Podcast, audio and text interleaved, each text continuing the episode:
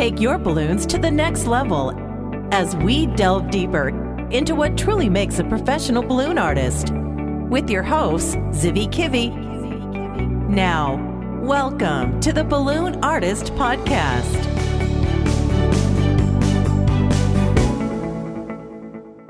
Hello, Balloon Artist Podcast Nation. What's up? Zivi Kivi here.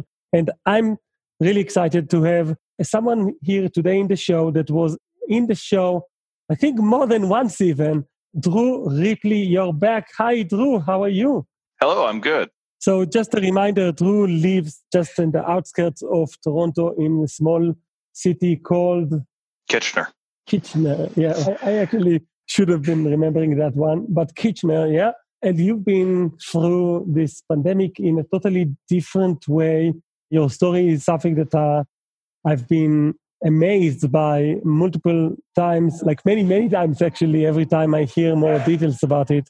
And it is important to to look into the details and, and just understand like what some people have to go through in this situation. So before we go into your story, just to paint the picture, uh, if someone didn't hear the previous uh, interviews you did in Balloon Artist podcast in 2019, what made you excited about your journey as a balloon entertainer?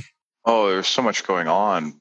I was building really rapidly. I had a 2020 that was looking phenomenal. I had a, a theater show that I'd moving into a bigger theater. I had a, a small show called Theater of Whimsy that we did a couple shows a 65 person theater. I was aiming for one that was twice as large and many, many more shows.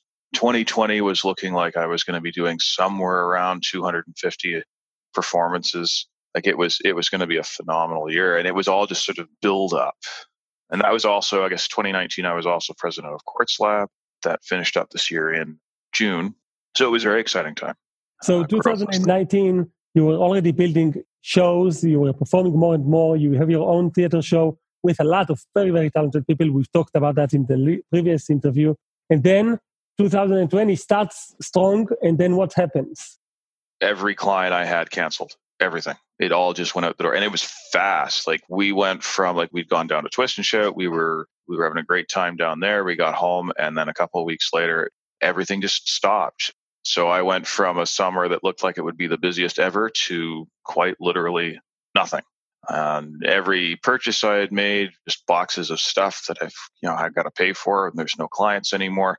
It was abrupt and shocking. And I think most listeners have experienced some element of that.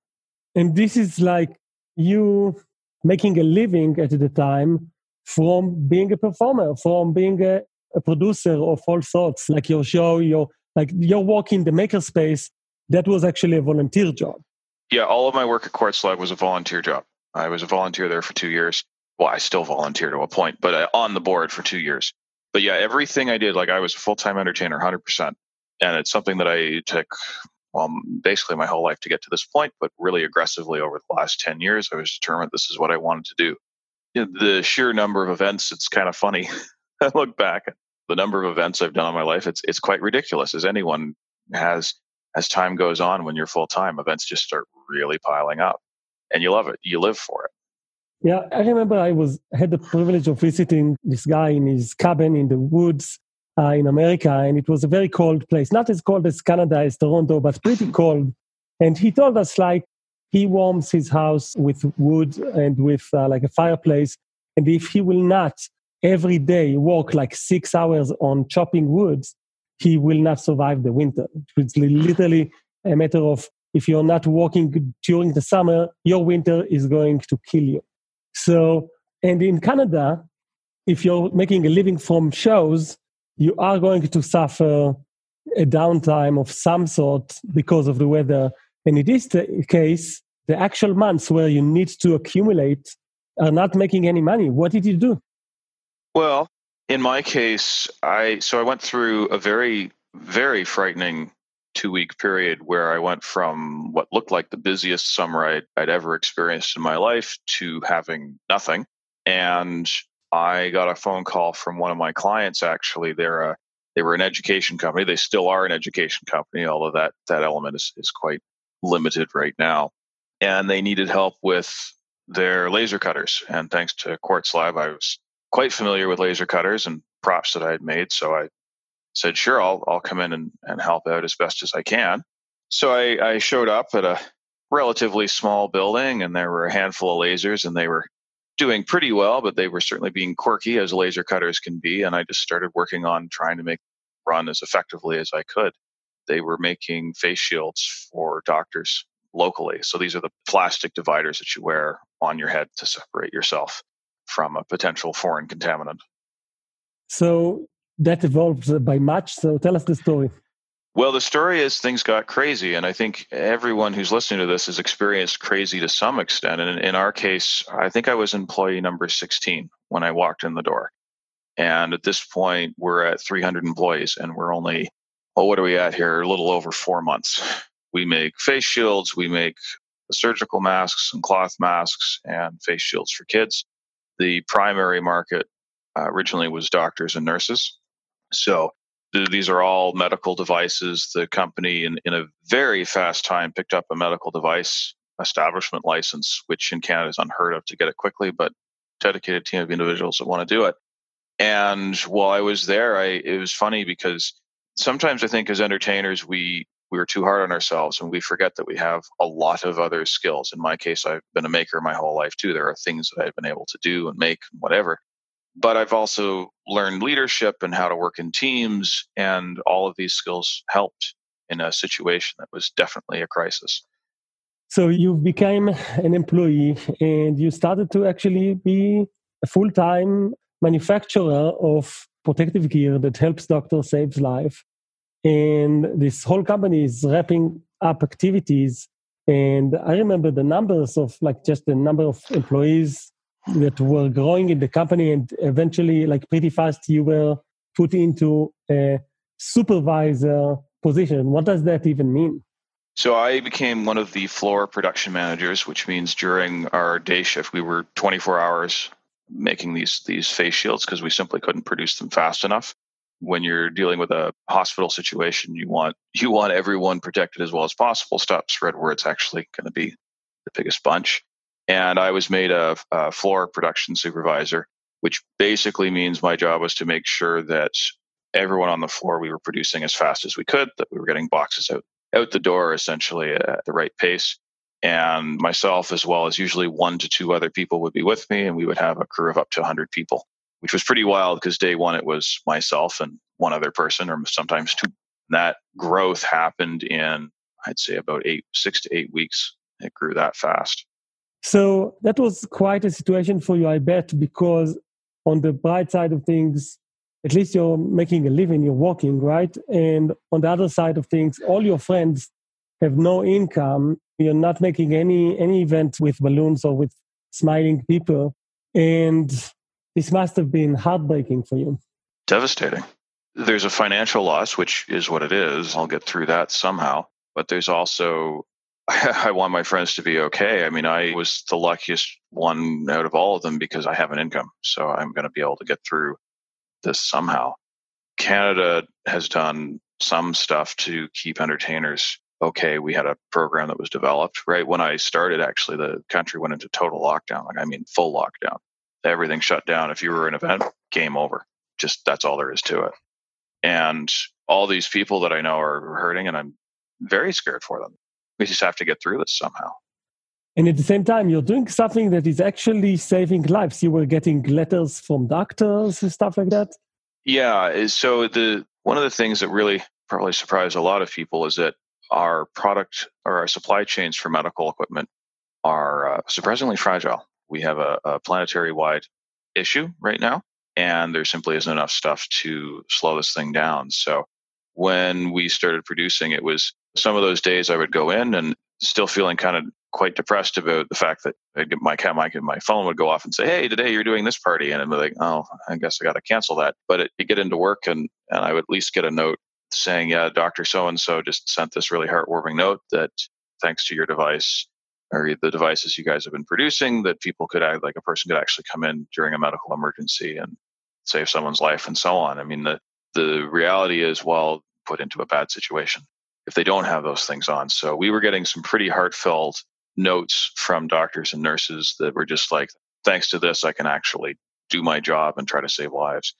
And you were also growing to a point where people had to be become leaders and manage teams and supervise. And tell us the, the process you went through with that. Uh, it's a lot like a roller coaster ride with a lot of surprises. You can't see what's coming ahead. And that was for all of us. We just, there was an incredible level of trust that existed with the original team that I was brought into. Very grateful that I got to be part of that group. And it would just be things like we couldn't keep up with the demand. So we would keep adding people. And before long, I had a, a small team I was working with. I became a, a press lead. I was working on a, a giant machine that produced these things. After a while, I sort of graduated from laser and into these big things. And then before long, I was a supervisor. And decisions had to happen fast. Like we don't have a lot of time to sit there and go over our merits or whatever because we've got to get this stuff out the door. And it's thanks to a lot of the things that I've done in the entertainment community where I have led projects and I've been very fortunate to be able to travel and, and lead projects in other parts of the world that they recognized my skills and put me in a situation where congratulations, now you're managing 70, 80 people. Go get this stuff out the door. And then you throw in all the things that come with manufacturing from keeping quality up and trying to keep your waste volumes down and you want everyone protected at the other end and you want and then on top of that we've got all these crazy rules that we had to follow related to the pandemic eh, to even be open as an operating facility we had government rules to follow as well. So quite a process. And i remember you've been very passionate about safety in the past. You've been a part of team canada and you've been doing all sorts of competitions and uh, even with your big exhibitions or your theater of whimsy, you always cared about people's health with training on how to climb a ladder and whatnot. Even with your health and fitness awareness that we've discussed in the previous, in the first interview you, we had with you, you were about safety. So this probably came in handy here. It was certainly helpful that I knew many of those things. I mean, the newest rule for us was in order to be an operating facility, everyone had to maintain six foot distance that's just what I had to do. So I literally carried a measuring tape on me. And for fun, just so that everyone knows, the measuring tape I had, we'd used in the Theater of Whimsy show. No, actually, we used it at Twist and Shout. It was the measuring tape that Danny had where he'd uh, uh, marked all the way up the back the number of fingers it took to measure balloons. So a useful measuring tape. And I actually had that measuring tape on me all the time. And it was a little bright spot because at least I knew I had, you know, I had the community with me in some manner. Yeah, that's funny. I also I remember you got some embroidery made on your uniform. Oh, flower clown, Ron Fowler, what a good man. I again, I think it's fair to say that there's definitely depression that is hit. I'm not talking about clinical. I'm saying that like I I am struggling with the fact that I'm not out there in the world being an entertainer. I miss the children. I miss my friends. This is a, a reasonable response, I, I believe. And I knew I was going to need something to help me get through this. I was going to need things to help me get through this process. This is out of our control. I can't control what the governments are up to or, or what this pandemic is. All I can do is try to be a little happier in, in the situation that we have. So I, I sent a note to Ron. I said, Hey, do you have any of those little embroidered dogs left? I, I really could use them right now. And wouldn't you know it, he, he threw what he had into a little envelope, set it up, and we got it, you know, middle of the lockdown, mail still running. And for the longest time i've been wearing overalls and the overalls each set of overalls has a balloon dog on it. I have three different colors a green one a yellow one and a pink one. And i think many leaders many people in the balloon community know why i wear the green one. That green one means the world to me. Because it, it's more than just debs. It's more than than her. It also is a incredible projects i've been part of with origami and the community so there would be days where I would go into work and and I'd be elated that I had a job, incredibly fortunate I had a job, but there's still that deep dark depression inside where it's like I should be with my friends, I should be entertaining. It's okay, at least they're with me somehow. At least I've put something on me to say, hey, do this for them and, and get through this somehow. And getting through this was something that you did working a lot of hours every day, but it also you've been hardworking, waking up very early every day and working on your own stuff towards the future. I mean, the entertainment niche. Tell us a little bit about that. Absolutely. So, for me, everyone I've learned will react differently in an emergency. And in my case, I tend to sleep less and I just work harder. I don't know if that's necessarily the healthiest option, but I will. And what I found was that if I get up a couple hours before work, I have time for me, time for me to work on a future. I don't know when this future is going to happen. I hope it happens soon, but I have my time to work on my future.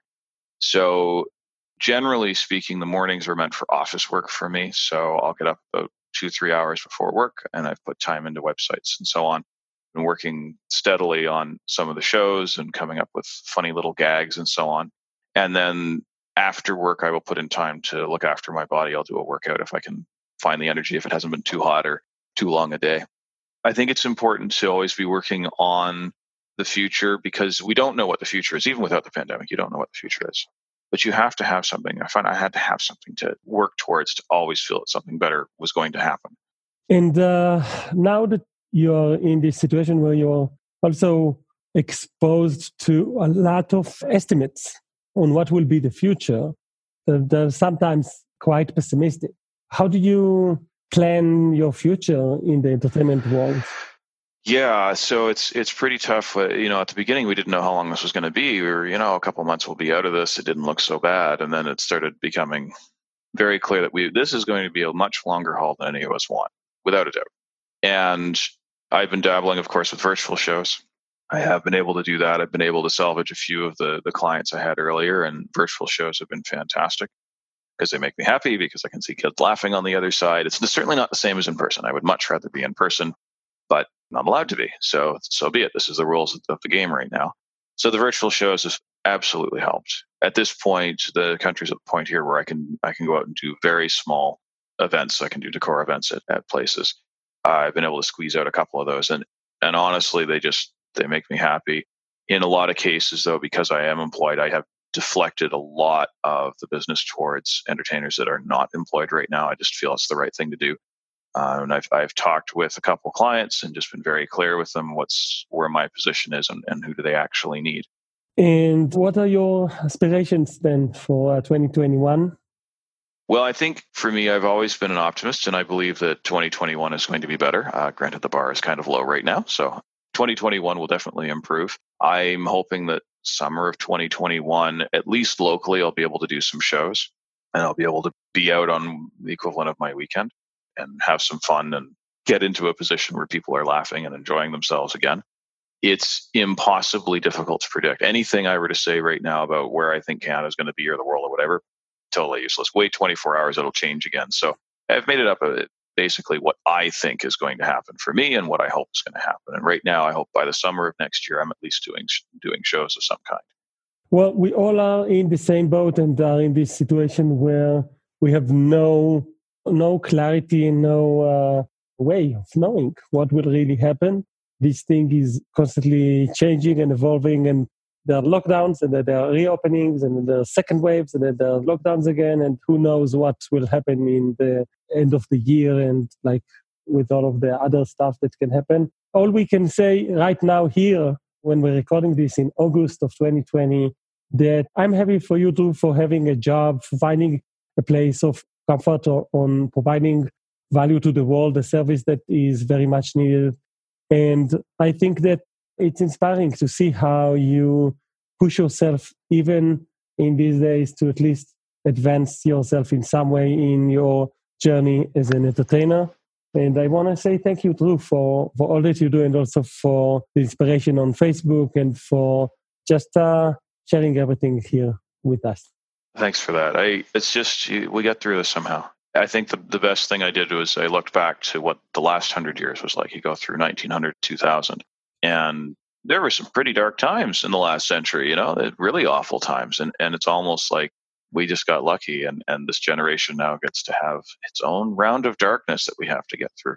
It's not fair. It's not right. Everyone's going through this somewhat differently, and I just hope we get through it. That's all we can do. Just keep working for a better day. There will be a better day someday. We just yeah. have to get there somehow and look after each other. Be kind. Yeah, remember you're not alone too. Yeah. know you guys listening right now, like we we are here for each other and we will get through this. I think that's actually something that's helped me a lot too. Is that my own journey is my own journey. It is a very unusual journey, just as everyone's is. And right at the beginning, to actually get you know these little things that came to we were having incredibly long days at the factory so i had different problems these little patches they mean everything to me.